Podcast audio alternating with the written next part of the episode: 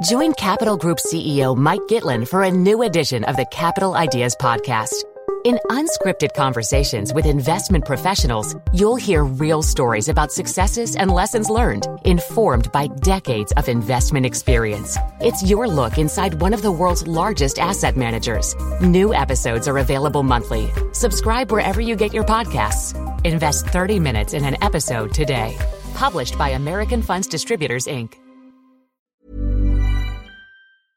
once the share price gets very, very slightly higher than its current level, which is close to 77 pence, then the government could well start selling those shares.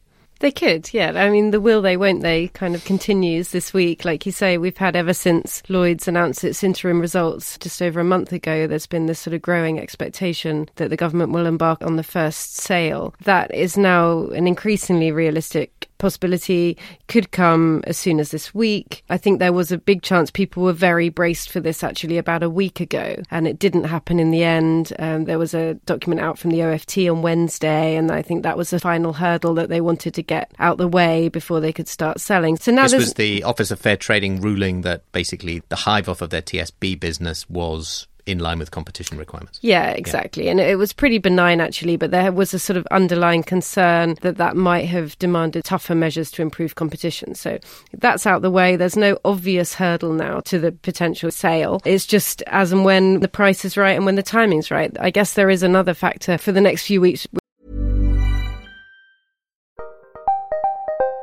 Did you know the Capital Ideas podcast now has a new monthly edition hosted by Capital Group CEO Mike Gitlin?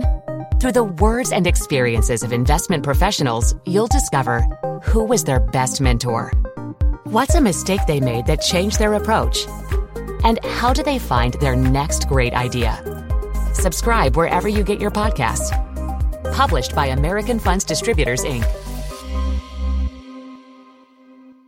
Mom deserves the best, and there's no better place to shop for Mother's Day than Whole Foods Market. They're your destination for unbeatable savings, from premium gifts to show-stopping flowers and irresistible desserts. Start by saving 33% with Prime on all body care and candles. Then get a 15-stem bunch of tulips for just $9.99 each with Prime. Round out Mom's menu with festive rosé, irresistible berry chantilly cake, and more special treats. Come celebrate Mother's Day at Whole Foods Market.